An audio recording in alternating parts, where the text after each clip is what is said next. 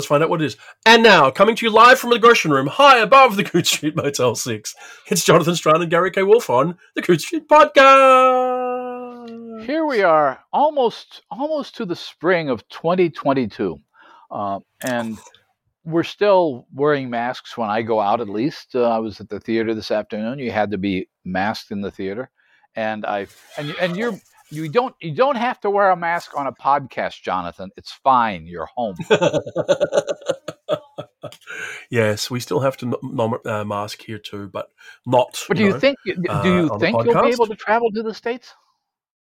I bought Will a plane you be able to see it? Will, will I see you in Chicago? You better come here. Yes. Okay. Although I am bothered by my bookings, although I would have booked differently than I have, I have booked the flights. I still might change them slightly, but it will take something unusual now to stop me coming. All Excellent. of the regulations here in Western Australia are relaxing, and they do seem to be around the world slowly, bit by bit, relaxing. Uh, but I have a bought and paid for plane ticket that will see me in San Francisco and in Chicago. Um, I have wondered if I should also go to New York, which would mean an extra change but um, I will be with you. I'll be at ChiCon eight, eight. Yes, oh, it's seven, eight. Eight. Eight. It's eight. Uh, I was saying online, if, if if if the wonderful people who are running programming are listening to this, would be happy to do a Coode Street podcast live for the first time in years. It feels like. Probably, well, definitely in years.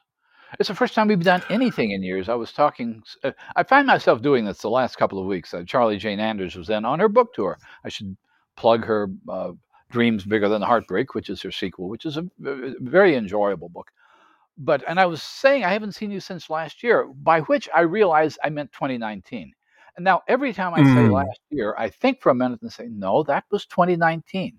They're literally two years missing. I have not gotten outside of the city limits of Perth since October of 2019. Mm-hmm. So I am well and truly ready to go. I did unfortunately have to turn down an invitation to go to Korea. I was invited to the Seoul International Book mm-hmm. Fair in June, but that wasn't going to be possible. Maybe next year, who knows? But this year, I will definitely, definitely be in Chicago. I'm looking forward to it.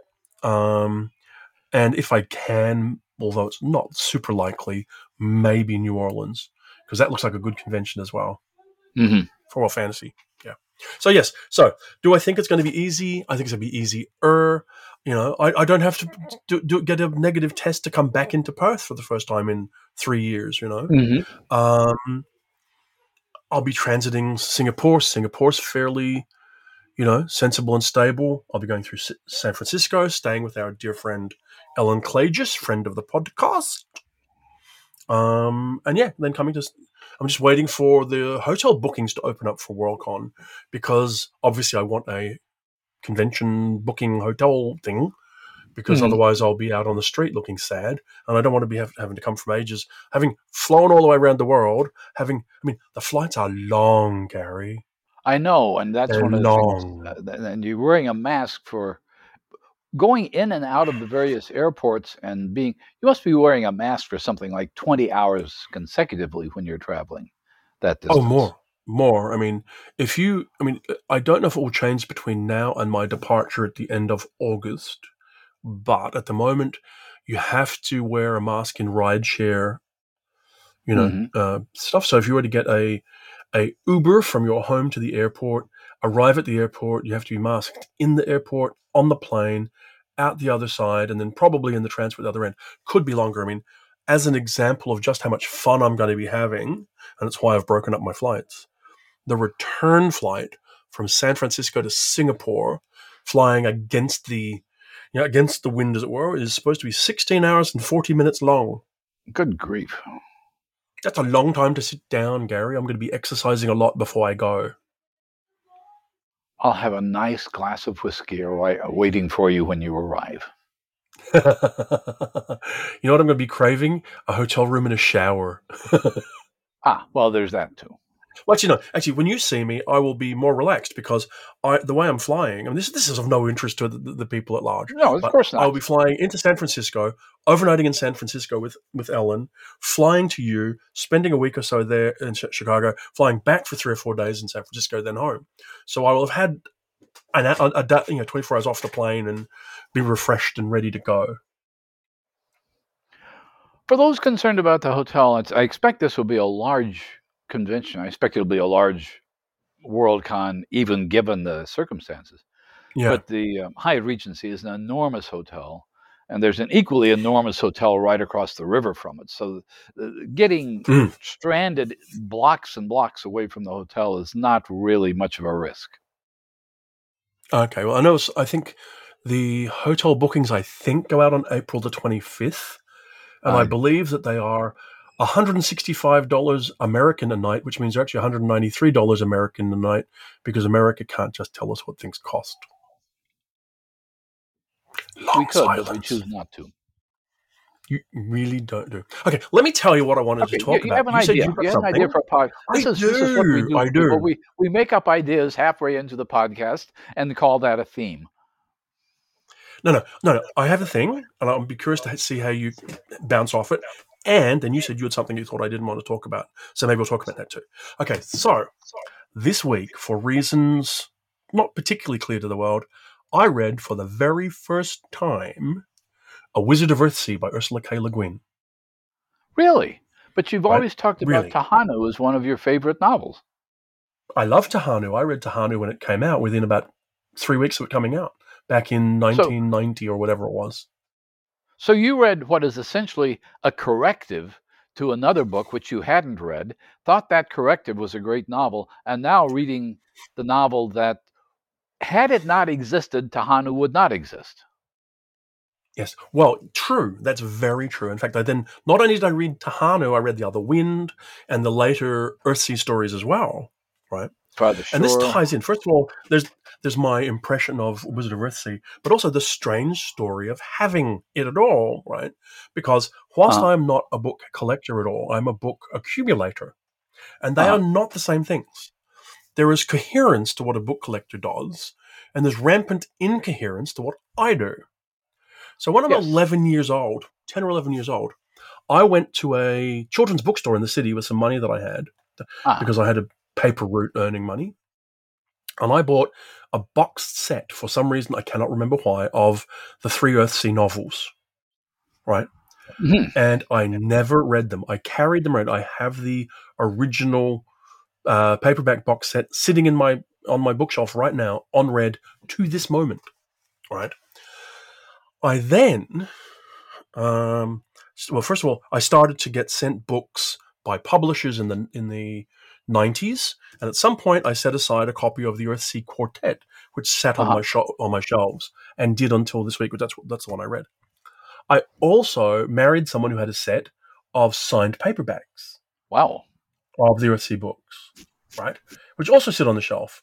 And then, motivated by the beautiful art and a very competitive price, purchased a copy of the Books of Earthsea, which is the enormously large, very lovely edition of Earthsea that Charles Vess illustrated Mhm. and Joe Monti and Saga published. So I got four copies, four copies. And it was only this week that I read uh, Wizard of Earthsea, uh, which, for a start, has freed me, Gary. I can get rid of all the other copies that we don't need. Right? I can get rid of the original box set that I've been carrying around on Red forever. I don't need it anymore. I can't tell you why. Um, I also, well, we'll, we'll probably keep Marianne's signed paperbacks and the Books of Earthsea, though that's not a very good book to read. Let me ask, let me ask say- something, Yeah. related. I, I assume that Mar- your wife Marianne has read and probably loved the Earthsea books. Yes. Yes. and and yes. she, she's known all along that you've never read them. no, I don't think we ever had the conversation. That's probably what kept your marriage together. Have your daughters read the Earthsea books? No. So this is, this is completely so. So this could be a brand new fantasy writer that nobody in your family has particularly been But fond There's of. a barrier to that happening, Gary. And can I tell you what the barrier is? well, okay, I t- didn't tell me that. much like it that much. Well, okay. I didn't much I like was it that going much. to say I was going to say something along the lines of um, okay, my confession is that I read it. I was an adult when I read it. I read very Sure. little children's fantasy when I was a kid. I, to be honest, I thought it was beautifully written. I thought it was fine, and I, was a couple of years before I ever read the other two. It didn't compel me to read the whole trilogy. It didn't impress me Yeah. nearly as much as the Dispossessed did at the time.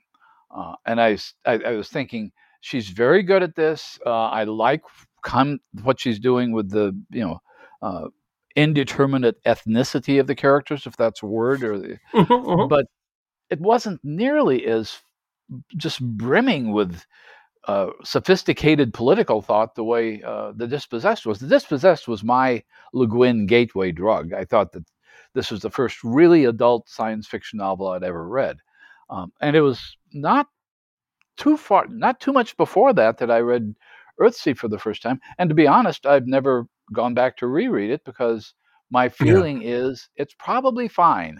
It's probably pretty much what I remembered.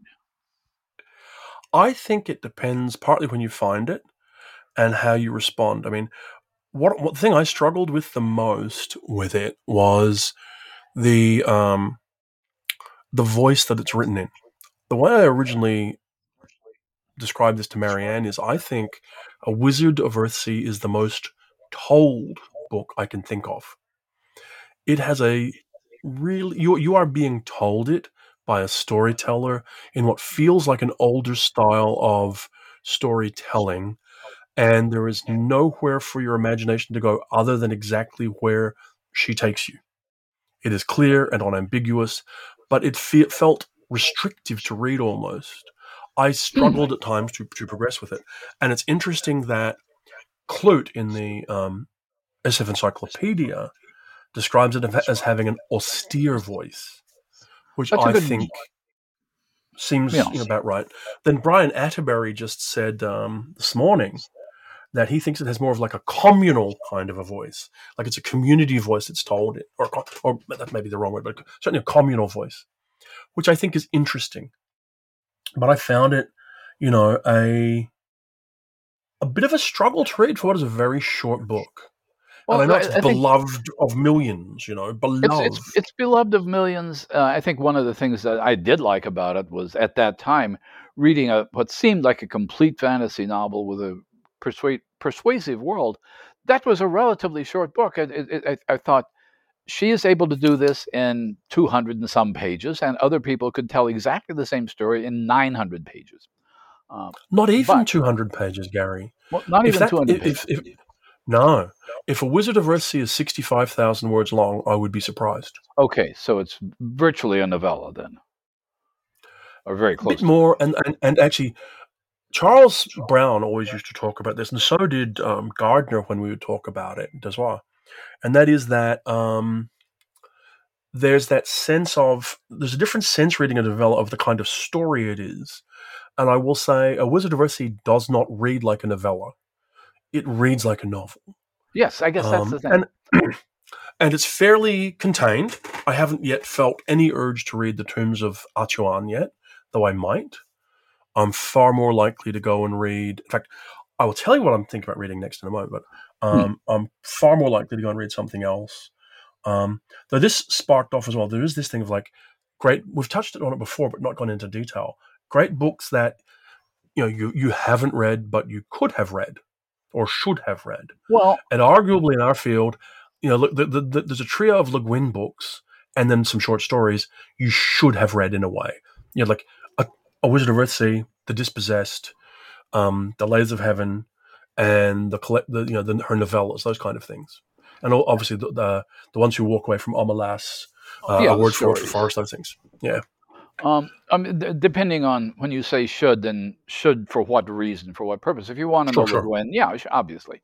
Uh, I love. I there are things of hers which I read for the first time uh, in the Library of America, the Orsinian uh, tales in the the novel, where they're they're excellent. They're kind of alternate. Uh, it's fantasy history that isn't really fantasy, but very well thought out. But I think those things, and and it- it's interesting you're mentioning. Um, Brian Attebery, who worked with her on the Library of America editions of her work, and who knew her much better than I did.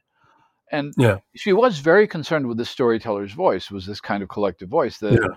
the ti- I think the title of the talk she gave when she was a guest at ICFA was something like "Why We Gather Around the Campfire," and so Yes. she was interested. And she had story a story collection of Buffalo Gals, which was exploring oral storytelling techniques. Always coming home is exploring not only oral sto- storytelling techniques but songs and that sort of thing.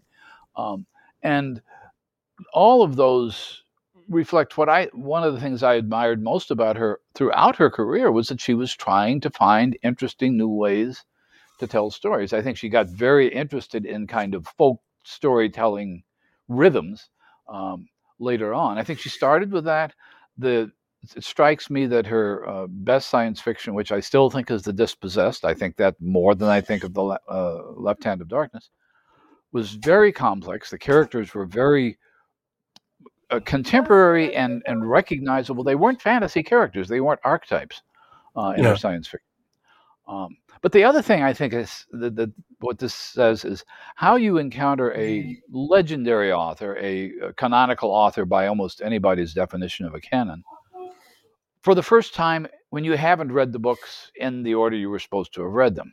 Um, for example, I've, I've seen lots and lots in the last five or ten years, probably, um, the sort of rediscovery of Octavia Butler, who was uh, considered an excellent science fiction writer when she was alive and fantasy Yeah. writer. And now you read people discovering Kindred and putting Kindred on the list of best science fiction books, even though it's not science fiction, uh, even by her own terms. But I Yeah. remember reading, I remember before I knew who she was, uh, the first book of hers I read was Clay's Ark, uh, which is an odd one, but it was really good. And it made me go back and read the first two books in that series. Um, and now I wonder people who start in with Parable of the Sower are starting in with a with a very good novel, but you're not getting a sense of the writer's career. And I guess is do you need to have that sense of the writer's career? When you say you should read all these Le Guin things, that's if you want to know Le Guin. If you yes, want that's to read, very true. I, I think I, the don't same believe you have. I, I I think the best answer to the question that you raise is Mhm. you have to experience them however you do. The, the way Mhm. that piques your interest and just read. I mean, I think that I and probably you and people who are interested in reviewing and criticism and quote unquote the field spend too much time thinking about the way to approach things, what you should read, having a broader picture of things, blah, blah, blah. Um, the way that any reader would encounter this is you read a Wizard of Earthsea and you go, Did I like that? Did I not? Maybe I liked it enough to read another book by this person. What's another book Mhm. that's around here? Maybe I'll read Four Ways to Forgiveness because well, that's what's here. Well, that's not very typical. Well, Nora's always coming home. Uh, you see on the back of the book, it recommends The Dispossessed. You try that out. You know, you wander around and you try different things. Yeah. And I think that's the right way to find them. So I don't think that anybody approaching Octavia Butler, who I first encountered through short fiction in Asimov's and then read Adulthood Rites and Dawn, uh-huh. um, and still haven't read a couple of her books, right? Uh, I read the Parable books, whatever. But um, I think you just have to allow it to be dynamic and organic. That way, you'll actually get some kind of enjoyment out of it. I mean, my thing, rather than what to do about encountering, and this is what my question is: What do you do about books? I mean, I have four sets of Earthsea, right? Mhm. I have, I realize now, at least three copies of the text of The Dispossessed, Hmm. and three or four copies of the text of The Lathes of Heaven. I didn't mean to, the- but that's including electronic copies? No, no, would Oh. not. Oh, So, for wow. example, with The Dispossessed, back in the 90s, I started buying books from Easton Press, who do leatherbound Uh-huh. editions. I like to believe they're nice looking, even though a lot of them really aren't. But I kind of like some of them are. Some of, I, I, And And I then no, uh, having, go ahead. Finish. Finish. I was just going to say that having bought, you know, The Dispossessed and the leatherbound edition, this is the edition that's going to make me read this book. Fantastic. Fantastic, I said. And then um, I was at a convention five years ago. It was a World Fantasy somewhere, I think. And back then, there were good dealers' rooms, right? They're not so much Yeah. these days, but there were then. And one of the dealers had a fine condition SF Book Club edition of The Dispossessed, a reproduction of the original first edition from Faber. Right. Um, and it was signed for like 40 Hmm. bucks. So I bought that. And then, because I got caught up in conversation with you, actually, I think, I bought the Hainish books from Library of America in the slipcase edition. hmm So that's three copies of The Dispossessed. Now, the, the if you set aside the issue of Le Guin, which we shouldn't too much, first of all, how many copies do you need and what do you do with them, Gary? Which ones do you keep? I don't tend to have multiple copies of the same book. In some cases, books by good friends I'll have different editions of, and I don't want to give them up because my friends might see that I've gotten rid of them or something. But uh, other than that, I think the the main thing to do is you can, without guilt. I mean, let's face it. Many of these writers whose books you're collecting are now dead. They won't know if you sold their book to a book dealer. You you, you can put it out on eBay. Well, no, it's it's it's entirely reasonable to get rid of autographed first editions. You don't. But what Nothing. book I- I have- dealer, Gary? Who'll take them? Who'll take I can give 'em? you a couple of names. I'm in the middle of prob- America. No, the, prob- the problem you have is that you you can't mail anything from Perth to anywhere else on Earth. Otherwise, you'd be spending more in postage than they would pay you for it. Yes. Yes, yes, yes, yes, yes. So, yes, I have all the. Uh, the I said to Marianne this morning, my, my new goal. I mean, because we've been talking about like how you downsize a book collection because Mhm. it's not something that's talked about a lot. I've, I've always said, well, always for about 15 years now. I read this brilliant article by Bruce Gillespie, who is a fa- Mhm. Hugo nominated fan writer and do- has been doing uh, publishing a fanzine SF commentary for decades. Mhm. And Bruce was a book reviewer and he got many, many, many books sent to his house. And he talked about there's one point when he and his part his wife decided they needed to downsize. And he, he also did the that terrible piece of math that one day any reader will probably do. That goes something like it takes me X amount of time to read a book. I've got Y amount of time left on average, so I can only actually read Z amount of books. But somehow I have Z times 50 num- amount of books. Right? So what he did was he went through, they spent about three months, and they pull a book off the shelf, Uh-huh. the unread ones, read the first page, and if it didn't engage them, they got rid of it. And they talked about it being a very liberating thing. Now, look, it's it's not a foolproof thing. There's some gr- some great books that take longer than a page to get going. It's Mhm. absolutely true, but it is a method. And I'm aware that my children, for example, don't want to inherit my book accumulation. Yeah. So you got to get rid of them. You don't need. And I'm going to start off with. I don't need four copies of The Dispossessed or four copies of uh, no, that's true. Earthsea. That, yeah, that, that's easy to get rid of. I mean, I've got, I, I, I'm saving, I'm, I'm facing the same thing. I mean, I'm, I'm constantly trying to downsize because I'm trying to at least keep up with the books that come into the house for review. But I've got a Yes. storage locker with dozens of boxes full of books. Many of those boxes have not been opened in 20 years. And some of them are probably relatively rare 1950s paperbacks.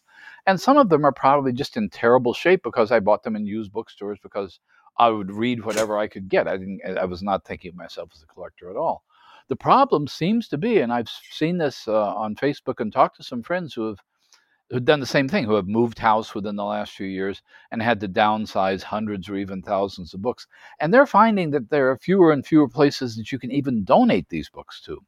Um, It's and true. the one it's thing, a the one problem. thing that goes it completely goes against my grain, even even two year old, I don't know, uh, world almanac kinds of things. I find it constitutionally almost unbearable to actually throw away a book of any kind. And a book of fiction, I'm thinking, I I'm going to have to do it at some point. Um, I, can- shouldn't admit this, Gary, but I have stood at the back of the post office where I get my mail. I have opened mail and I have released books into the recycling at the back of the mailing at the Oh, post dear. office. I have. I think the publishers, all the major publishers, should know about. I mean, it's it's not. Well, n- they Uh, don't send me anything, Gary, so it's all right. Well, no, but but no, but uh, I got over the you can throw book away thing. Marianne hasn't, but anyway. So there's this thing: downsize to one copy, and then also it's like, okay, we've agreed. First rule of thumb: if you can find anywhere to get rid of books, give them away, release them into the Yeah. wild, do whatever. Right? That's great. Try not to throw them away because it feels like the wrong thing to do. But that's really just a sentimental thing, not a practical thing. Right. Anyway, then there's only one copy, right? You only need one copy, unless of course, unless of course, it's a varied text, Gary. What about with Ah. a varied text? Do you need that? Like, for example, looks to the left, one of the best science fiction novels of the last 30 years, Geoff Ryman's Air. Uh huh. Right? They put out a galley, and then Geoff changed the book, and then they published the book. I have the galley and the book. Do I keep them all? Well, the question is what for, actually. I mean, if you're a Geoff Ryman scholar and you need to make that comparison, then uh, th- th- now, now now you're treading on my academic territory. If I were thinking about some point I might write something about Geoff Ryman, I'd think it's great, I've got this. Um, and I'm holding on to it because I may need both copies at some point. The fact is, you will never need both copies. Um, oh, if, if, if you, th- th- there's no circumstance under which you will gain any social or economic benefit from knowing what is in the uh, in the arc that is not in the final novel. The best you could do would be to annoy Geoff with that knowledge. I have two copies of Sleeping in Flame by Jonathan Carroll. Ah, are they different? Different endings. Different endings. Well, of course you have to keep both of them in case he might write a third version. Oh, he's.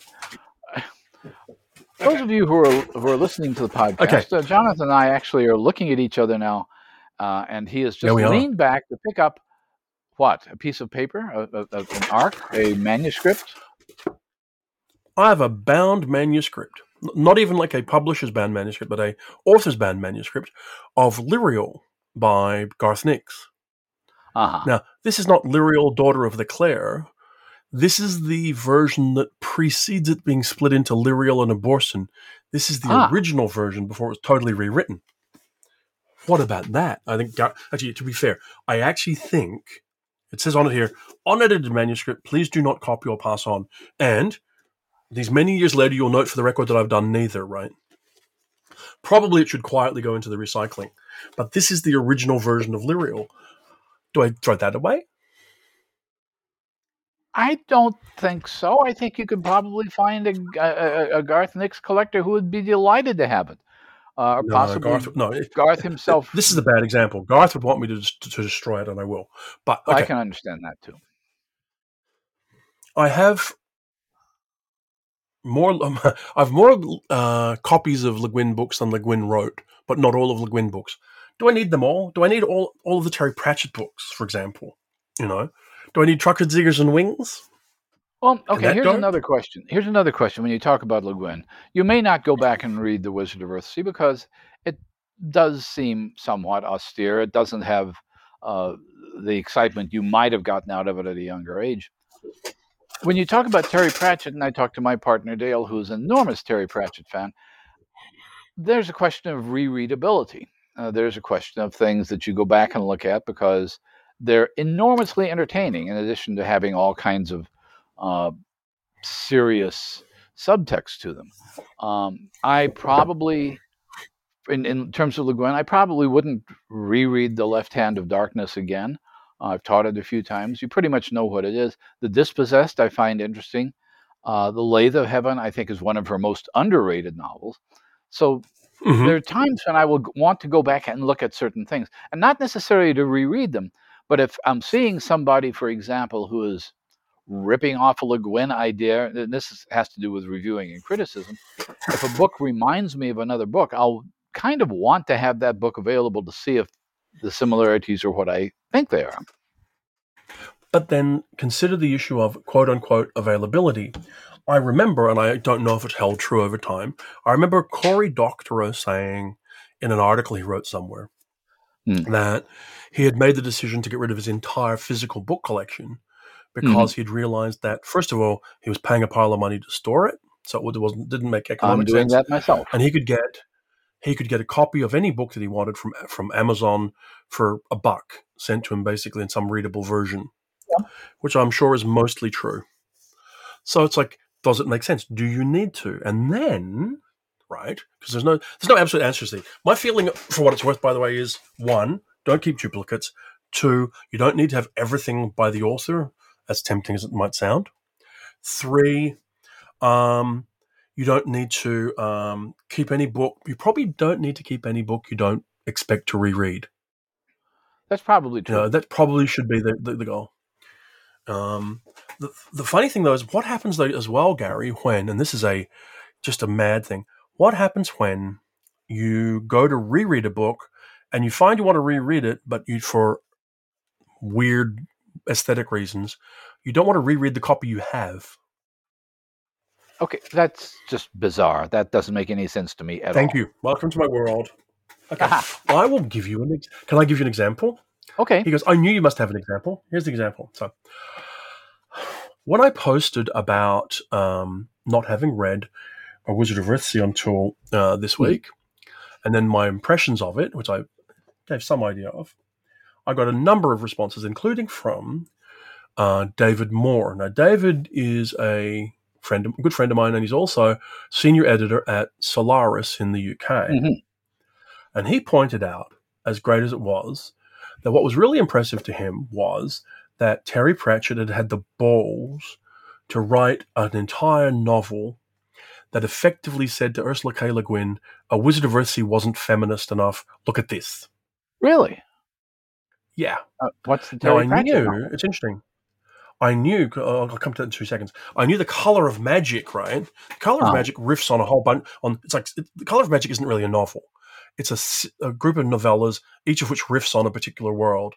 You know, Mhm. uh, Conan, uh, Pern, whatever else. But Equal Rites, Equal rites. the third Discworld novel, is actually, according to David, a a, a, a response, an answer, an argument with a Wizard of Earthsea. So I went to pull it out, Uh huh. pulled it out, and I thought I have a copy of that. And yea, and verily, I have the. I, I assume there was a hardcover. I have the first edition paperback, which came out in 1987, and cost the principal sum of eight dollars ninety five Australian, which isn't very. Hmm. It would cost you thirty dollars now, but anyway. And I looked at this, this little tiny type in this little tiny paperback, and I thought, I kind of want a digital copy or something else to read it in. I probably won't because it's Ah. insane, but I kind of wanted something else to read it in. Um, so yeah, what do you hold, Gary? got- I just got handed this. There you go. New Is that the first edition? American. Is this a first edition? It's a Signet New Tiny. American Library. I guess it is. How about that? There you go. And that's of what? Sorry, equal rites. Uh, equal rites, yeah. I mean, uh, my question Sorry? now is okay, but this is exactly the point I was making about holding on to books. Here you are reading The Wizard of Earthsea. You hear now that maybe it's uh, maybe maybe Le Guin was in fact influenced by Terry Pratchett, uh, which wouldn't surprise me at all. To No, no, Pratchett was influenced by Le Guin. But if, if Pratchett is responding to Le Guin, did Sure, she sure. Okay, yeah. look at this? Did she take this critique to heart? My point is this: you're reading Wizard of Earthsea. You had no idea that at any point a Wizard of Earthsea would cause you to go to your shelf and want to pull out a copy of Equal Rites. It's true. Uh, no, no, you're, and, so and your point's right. I mean, I mean, you- you're arguing against getting rid of books, right? Because you're going, well, hang on, you didn't know you'd want to reread the equal rites. Exactly. But then my point is, I can get a copy on my pin, my Kindle for less than a cup of coffee, Gary. I've had the same experience. There are books that I've. There are times when I have a just just like Corey. I have a, a storage locker which I pay a fortune for, which is largely but not entirely full of books.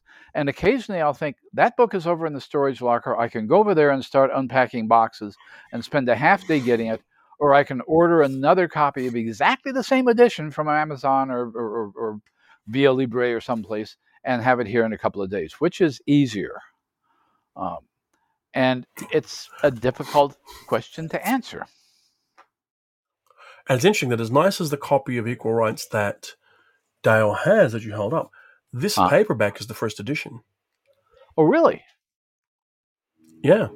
That's Brit. Of course, that's the British edition. This is the first American edition, I guess. Yes. That'll That probably be the first hardcover, is my guess. This is Yeah. this is also getting into the thing. But anyway, so my point was, how do you go through getting what do you get rid of? I don't know. I have I don't have sets. I don't have like a nice neat set of something. There is no nice neat n- there is no nice neat set of Le Guin. Personally, like I don't know that I could resist if someone did a Le Guin library and you got uniform editions, all the same size, laid out nicely. They never will, but I don't know I could resist Well, a it. lot of a lot Similarly- of Le Guin is in Mhm. the Library of America is up to four or five volumes now. I think. Yeah, nah, they've only got a batch of it. Um, and I don't know whether they're going to continue. I think, I mean, they did the, you know, the, the trilogy Voices, Gifts, and whatever it was, which don't feel like major books to me, but they don't have things like Lavinia and they don't have a bunch of things. So they don't. But, Hmm. but, but, but, but. Even then, honestly, I'm an old man, Gary. They're little print. Little Well, that's true. print. Uh, it, it, it- it's very high quality print, which is fine. But but I mean, uh, you when you start talking about Yes, I'll be not be able to read it for many years to come. Well, but but there, there there's the collector, or I, I would say the interior decorator mentality. This is where collected sets from. This is why you go into stately homes in England and they have 40 volumes of Sir Walter Scott novels that nobody has read since 1917. Um, but If they ever, look yeah. really good in the library of the manor house, don't they? And there are people true. who who, who want sets of books for that reason. Those kinds of sets of books really, by and large, don't exist anymore. And the ones that did exist have been on people's how do I get rid of this list for centuries now. How many complete sets of Bulwer Lytton are out there? I used to work in a used bookstore. People would come in with volume 37 of the collected works of Bulwer Lytton, and I thought, somewhere there is a library that has all 40 volumes, and nobody is ever reading them again. Um, On the other hand, I have the collected stories of Robert Silverberg, and I in a uniform edition from Subterranean. I have the collected stories of Theodore Sturgeon in a uniform North Atlantic edition from Press North. Atlantic, yeah. right? And I, I like them. I asked myself if they, let's say that Subterranean. Now, I've got reasons why I don't think it'll ever happen, but let's say Subterranean announced the collected stories of Ursula K. Le Guin. hmm It would run for some volumes, right? Would you want that? Would you want to buy that? Is there Not unless interest I- in reading? Unless I were a Le Guin scholar. There was a two volume uh, small beer press edition of her short fiction uh, a few years ago. Um, the title of which was Urs- uh, Oh, I just put them away a minute ago. Where are they? Uh, where did you go? Oh goodness! Well, at any rate, my, called- the Unreal and the Real is what the called. Unreal and the Real. And those were self-curated. Those that's her choice of essentially the best of Ursula Le Guin, or at least the most representative. Uh, that plus the fact that she also supervised the first few volumes coming out from the Library of America. I don't want the complete short stories of somebody unless I'm going to do a paper or a book on that person. And I'm perfectly happy to have two volumes of the stories that Ursula Le Guin wants me to read. Um, like I'm going to spring a surprise Well, on her and tell her that this. probably for short fiction for Le Guin, for what it's worth, which is minimal. For, is just me talking. The essential Le Guin short fiction would be three books, not two. There was a third book that Subterranean, sorry, that uh, Small Beer didn't get to publish, which was Ah. The Found and the Lost, the collected novellas of Ursula K. Le Guin. Right. an 800 page collection of novellas put out by Saga in 2016 or 2018 or something. That, along with the other two, those two collections, covers the core of what you need, right? Um, which is great. Um, there are other authors, like if someone said they were going to do a collected stories of Howard Waldrop, all 80 odd of them, I don't know. I have all that, all of the stories in other Uh-huh. editions, but I'd be tempted. I'd be tempted, Gary. I would. Tell you what's weirdly out of print to vessel circle around in this incoherent conversation. I was shocked, sort of, to find out that what, that not all of Le Guin's essay collections are in print. And I was particularly shocked to find that the Languages of the Night, which is the essays in fantasy and science fiction that was written by Le Guin and edited by Susan Wood, Yes. is out of print and has been out of print since 1992. Really? I did not know that. Mm. And I would very much like to read a copy of this book for a variety of reasons. Some of those essays And have been quite expensive on the resale collections. market. Yeah. Uh, but, But- no, but that there's was no clear very map as- influential book. I mean, that was one of the most important no- critical books. Of, go go ahead and finish your thought. No, no, no. I was just saying, it, it- there's no clear map as to which. Right. No, so, like from uh, Elfland to, to Poughkeepsie is reprinted everywhere, right? Mhm. Um, and there's a few others, but there's no clear thing that says, well, this has most of that. And so, well, I mean, one of the things I- I, I mean, going to say is that, there's that apart from being a collection of Le Guin, there's a collection of important books about science fiction by science fiction writers or fantasy writers, whatever. And that was the first one. I mean, Le Guin did not put that together, but she was she gave Susan Wood's blessing, I guess. And that came out, uh, you know, uh, around the time that uh, Samuel Delany was publishing his essays about science fiction, which were very important, and Joanna yeah. Russ was publishing her essays. They eventually got collected. Uh, in the case of uh, Delany, they've been in multiple volumes now from uh, Wesleyan University Press. Um, and I guess Liverpool published a uh, couple of books of essays of, uh, of Russ. But that that is something to me that seems to me almost as important if you're understanding the shape and history of the field as actually having the books themselves. Because as you mentioned, if you want to get a Le Guin novel, uh, you can get it on your Kindle within minutes. If you want to get the language of the night, it sounds like you're out of luck.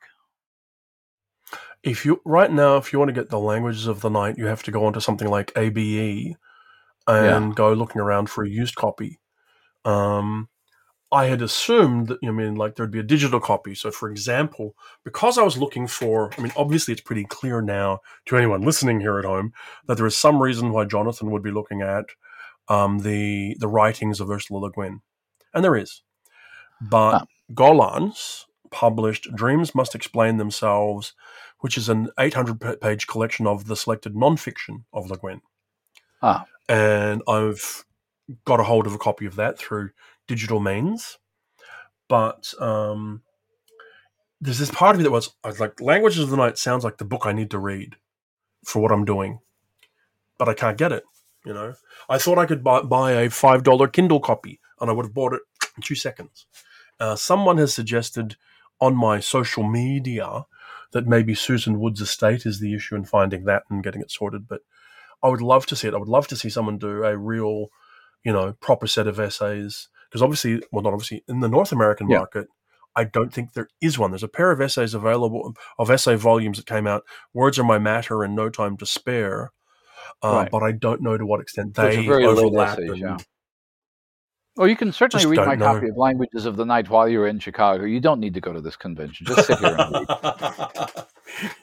Thank you. The problem is, I need to read it this weekend. Could you like ah. photocopy ah. it for me? Photocopy. Or just hold it up. To, could, sure. Or could you just hold it up to the, you know, they get the camera for eight hours, you know, while I try and I'll just I'll, no, I'll no. just I'll map it. hold I'll it up it to the camera and turn pages rapidly and see how fast you can read. So or this is my thing. My thing is I don't know. Uh, this is my thing. I'm currently rediscovering Ursula K. Le Guin uh, at the moment, courtesy of having started with the Wizard of Earthsea, and I'm trying to work out about decluttering my home and getting rid of books and which ones to keep you know, it's like I look to my left and I see the more recent because the book collection split up weirdly Stan Robinson Ooh. books, right? And like I know I'll keep the Ministry of the Future for as long as I can because it's a truly brilliant book. I know I'll keep New York 2140 because it's a great book and I love it. Will I keep Red Moon? I don't know. Red Moon was well. Right. I mean, there, uh, yeah, this is th- this is a problem which I think everybody faces sooner or later. And I think as you get older, you begin to think more like, do I need this? I will pull a book out of the shelf uh, occasionally and think, do I even remember having this or who this is by or why I have it? Um, and I.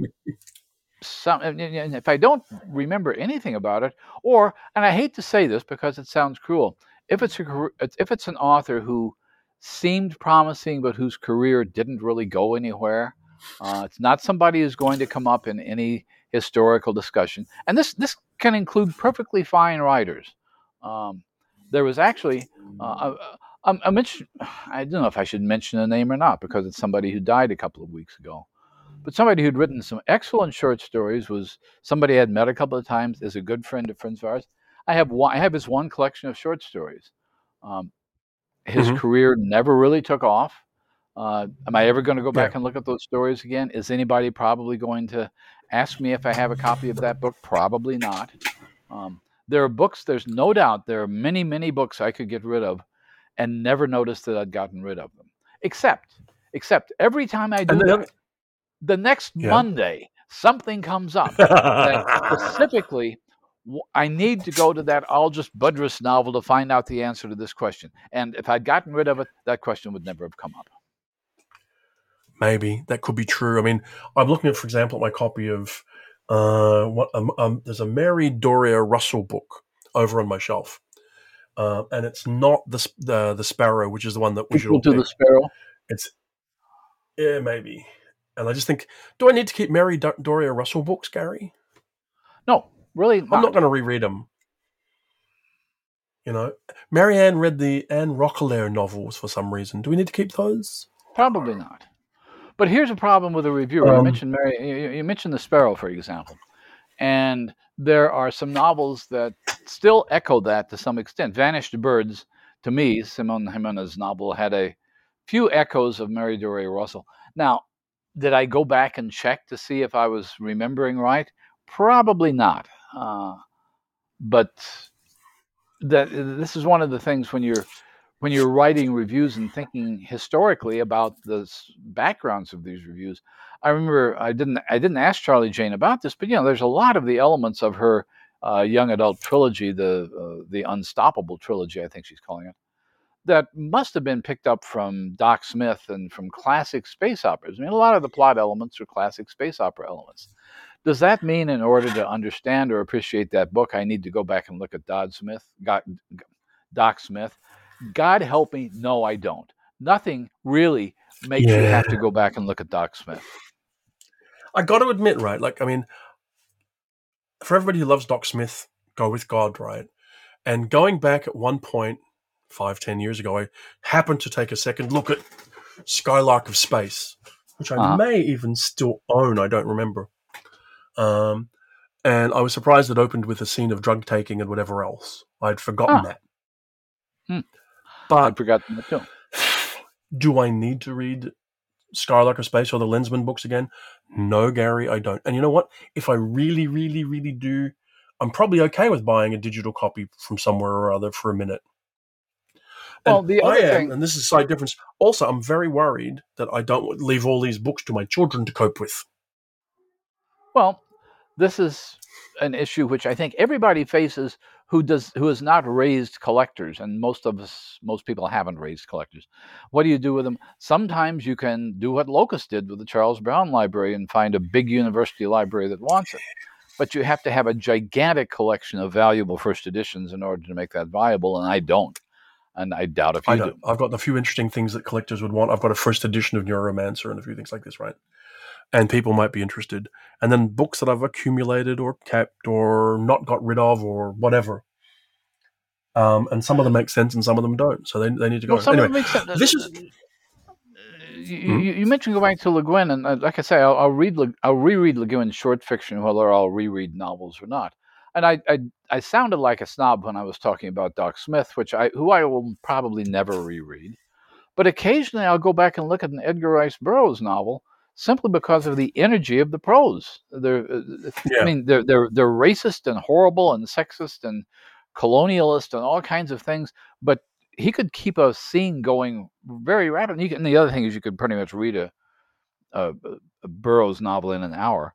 Uh, so there are things like that that, when you want to see where the energy comes from for pulp fiction, I don't think you can do better than Burroughs. But again, that's kind of an academic thing. It's not really a collector's thing. You don't need to have any Mhm. particular edition of Burroughs uh, for that. Um, in fact, one of the things I learned when I was working in a bookstore is that the editions of Edgar Rice Burroughs that show up everywhere in Chicago are published by Grosset and Dunlap, which was essentially a paperback publisher before there were paperbacks. They were cheap Yeah. reprints of everything, and they're worth nothing. Um, but they're still a lot of fun to read. So that's part. part Yeah, of, they part of what they I'm are. thinking is: is there any entertainment value left? I mean, I I don't want to go back and read the history of science fiction. I don't really want to go back and reread Garrett P. Serviss's Edison's Conquest of Mars or something like that, because once you've read it, you know its place in history. So the only thing I'm thinking is now, are there is there enough entertainment value in this book to keep it?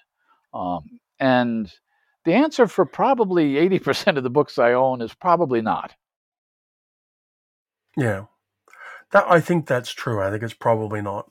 You know, and also it's it's it's, it's not just that. It's like, what are you going to read? I mean, I mean, like right now I've got a ocean of new books that I should be reading. I'm still taking me much longer than I thought making my way through the um, open reading period or open submission period stories for the Book of Witches. I have a couple of novellas to look at for submission, and whatever takes my fancy for actual personal reading. I don't have that much personal reading time. If I didn't read whatever that book was that I bought back then, The Cabin at the End of the World by Paul Tremblay, I've got a copy of that I Uh-huh. picked up because people said it was great, and I don't doubt it's great. Uh-huh. But I haven't found the time yet. You know, um, I don't know that I need to hang on to it, truthfully. Neveryóna by Samuel Delany. Tried it a few times, didn't like it. Probably No, love Samuel that's- Delany. Didn't love that. No, and, And Stars in My Pocket's where a truly great book. Stars in My Pocket's a great book. I think I think I think Nova and the Einstein intersection. I I Mm. confessed I didn't get very far into through the Valley of the Nest of Spiders, uh, but Chip said you don't. He himself said, "Look, if you want to understand me, you don't need to read that book." Uh, but he Yeah, certainly is, is so. Although he is very fond of the fond of the Neveryóna books, uh, so there is that. But that has to do with people that you know and that you want to kind of, uh, you know, keep up with their work because you you wish them well as friends. It's not the same thing that um, of following a writer that uh, is, is is endlessly complicated. The other writer I would keep, and this came up because I was talking with some people about editing novellas or, or collected novels, are, are writers like Gene Wolfe, who I suspect I didn't really get completely the first time I read. Every time I reread a Gene Wolfe novella or story, I'm thinking, I find I'm finding things that I completely missed the last time I read it, and sometimes I may have read it three or four times. I mean, Peace is a maddening novel. I know people who have read that three times and not figured out what's happening in it. And I'm not Have sure you, that I um, did either the first time I read it. Oh, we're gonna. Oh, okay, I'll do it. Go. I've never finished reading the Book of the New Sun. Um, that's fine. You don't have to. You don't have to have read the Silmarillion either. Uh, although I confess I did no, I didn't. Gary, I didn't get to the end of the Lord of the Rings, and I tried twice. Oh, you didn't get to the end of Lord of the Rings? You, you, No, I got, I got, I, is got, I got as far as I got to the end Did- bit, but they they kept ending like you know, they kept ending and ending, and I just stopped. Well, it, it was an envoy. It was a, it was a kind of uh, gesture that you do at the end of an epic. It's not. Uh, uh, but Went but on you, and on, you, Gary. You knew what happened to the ring. You found out what happened to the ring, right? You didn't have to wait for the movie. Oh no no no no no! I, I did watch Return. I did watch Return of the King, not the extended edition, just to see what happened all the way to the end.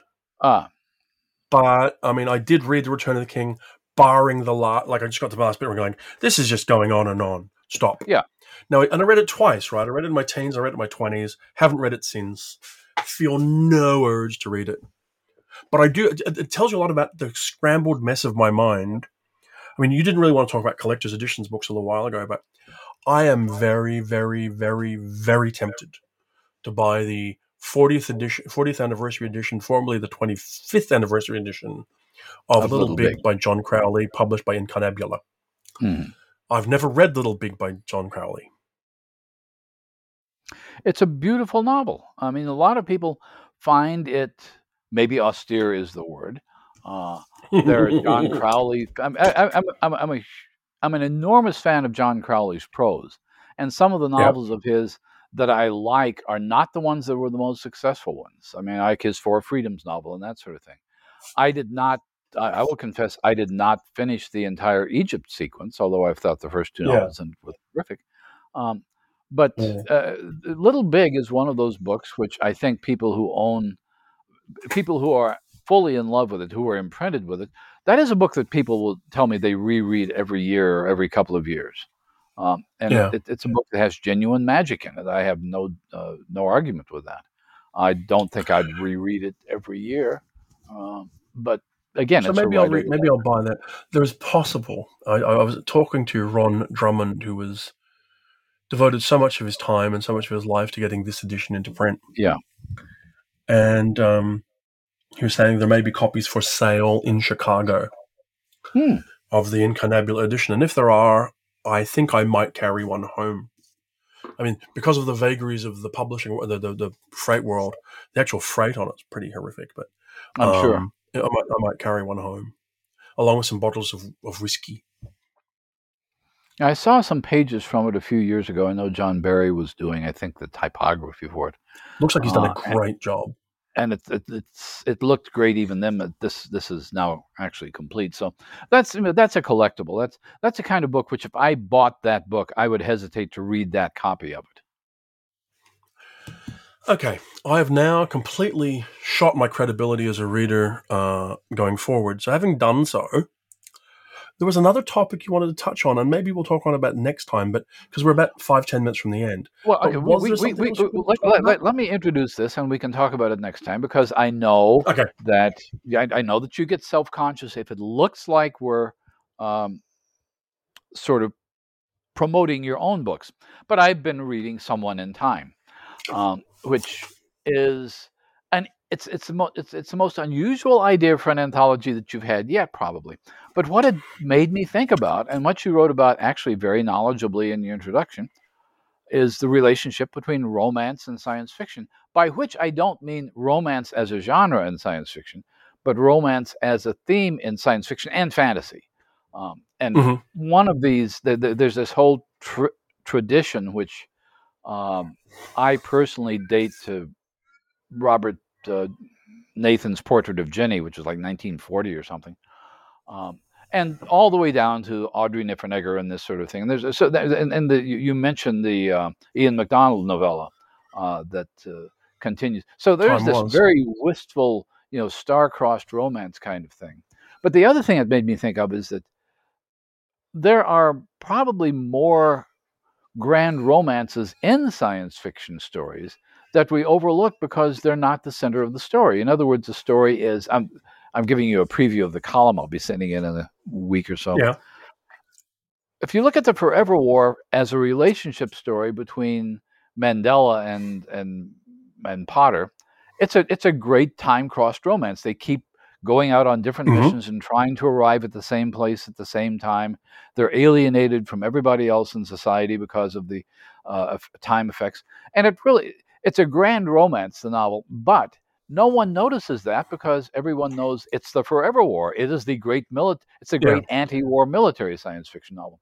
So I started thinking, are there other romances like this? And I started thinking, well, there's kind of a romance in the Left Hand of Darkness, isn't there? Um, yes, There there is. are- Just as there are a couple in Dune. yeah. Uh, so so so it made me think that this is not. It, it, it, it- it's a subgenre. It's a specialty which has a lot to do with. Um, uh, it can be time slips, which it actually is in Portrait of Jennie. She just grows older every few weeks, it seems. It can be relativistic time distortion. It can be actual time travel, whatever it is, um, as a kind of main genre. But what you had me thinking was, how many of these great romances are there in science fiction that we don't think about? Many, And there are many. many. Oh, let me ask you, since you're reading Someone in Time, have you read the Catherynne Valente story yet? Yes, I have. What did you think? I think it's incredible. I thought it exploded the whole notion uh, that you were dealing with Mhm. with, in terms of time, and she's having Yes. an enormous. Well, the thing about it, I, I, I like. I, I actually am liking Cat Valente's fiction. I, sh- I shouldn't say this because she'll feel, she'll get mad at me. I'm liking it a lot better in the last few years. I didn't read her earlier stuff at all, but there's just a sense of joyousness about that story, which you also get in The Past Is Red a little bit. There's a sense of having absolute fun at inventing these these myriad versions of uh, Yeah. the Yeah. the, uh, the the the space time continuum, I guess. Uh, I think that we've hit a point with with Kat, uh, with her work, where she can do just about anything. There's a handful of writers around uh, who can, but that story threw me like it was surprised me, and I, I really end up falling in love with it very much. Um, I had expected more stories. There's a story in there by Rowan Coleman, which is great, uh, mhm. but it's much more like what I'd expected for the book. Whereas That Cat's is story is much you know, to the left of it. that is the one story in the book that completely harks back to the Robert Nathan novel, to the haunted bookshop stories. It's that's what I expected the book to be full of. Yeah. and Well, it's always good to have one of those things in a book. Let's face it. I'm a You know, sucker like I for used to- those. I remember- things. Yeah. I remember I arguing mean, with Under My Hat when I did that. You know, it's a book of YA witch stories. It's like you need an old lady in a black hat and a broomstick at least once, just once, yeah. but you need one. Yeah. So, yeah. But I'm, I'm glad that you are enjoying the book uh, because you're right. It's not my my my want to talk a lot about what I do here. I think this is its own thing, and I don't want to be a, a promotional platform. I don't want to be sitting here going, you know, buy this book, vote for this award, vote for this award, vote for that book. That doesn't feel like it's what we're here here for. No. Um, and or what our listeners particularly But but I think the thing I think the idea of romance as a recurring theme in science fiction is one worth talking about at some point. I think you're right. We should talk about that. I think arguably at some point we should maybe reel in Brian Attebery and Julie Phillips and talk about Le Guin again. That would be great. I think that could be fun. And I think we should continue to tell people they should reprint the languages of the, languages of the night so I can get a copy, preferably very quickly. Well, if there's anything in particular, you just call me up and I'll read it to you aloud. It'll be like story time. Academic story time with Gary. Yes, exactly. It's a whole other. It's a whole other podcast. I can't wait. It might be a bit of a copyright violation, but it'd be fun. Well, it would be interesting. Okay. But our well, on that note, I think we're pretty much at an hour, right? the hour point. Yes. All right. Well, okay. So we will, in a couple of weeks, be talking about something else again. Maybe we'll keep this uh, romance idea in mind. Maybe we'll have a guest or two. Um, but be until nice. then, this has been well. Whom? Well, until we're back, this has been the Coode Street Podcast.